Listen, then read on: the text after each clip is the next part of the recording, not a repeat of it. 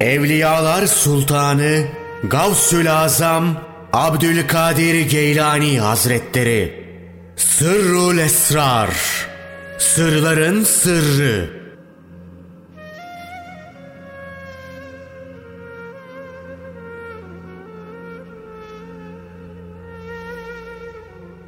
16. Fasıl. Şeriat ve Tarikat Zekatı.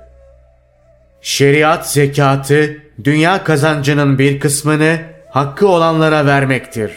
Bu belirli bir zamanla kayıtlıdır. Her yılda bir defa belirlenen nisaptan verilir.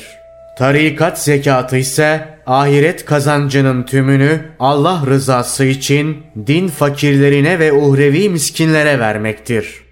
Sadakalar yalnızca yoksul ve düşkünler içindir. Ayetinde olduğu gibi şeriat zekatına Kur'an'da sadaka da denmiştir.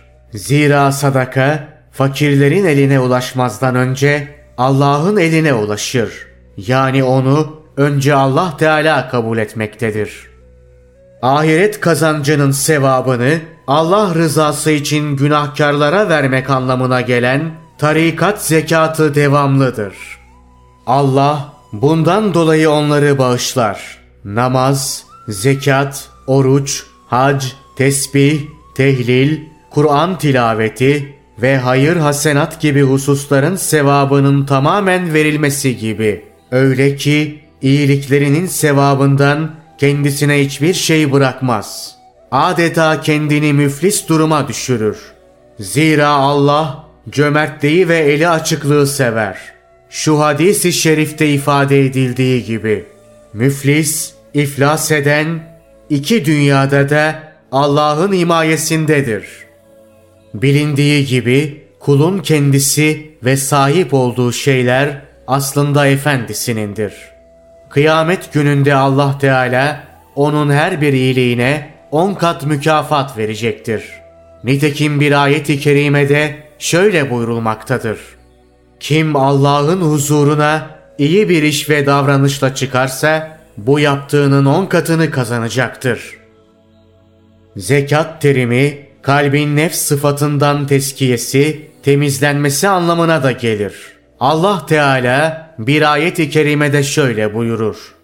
Allah'ın kat kat fazlasıyla geri ödeyeceği güzel bir borcu ona verecek olan kimdir?''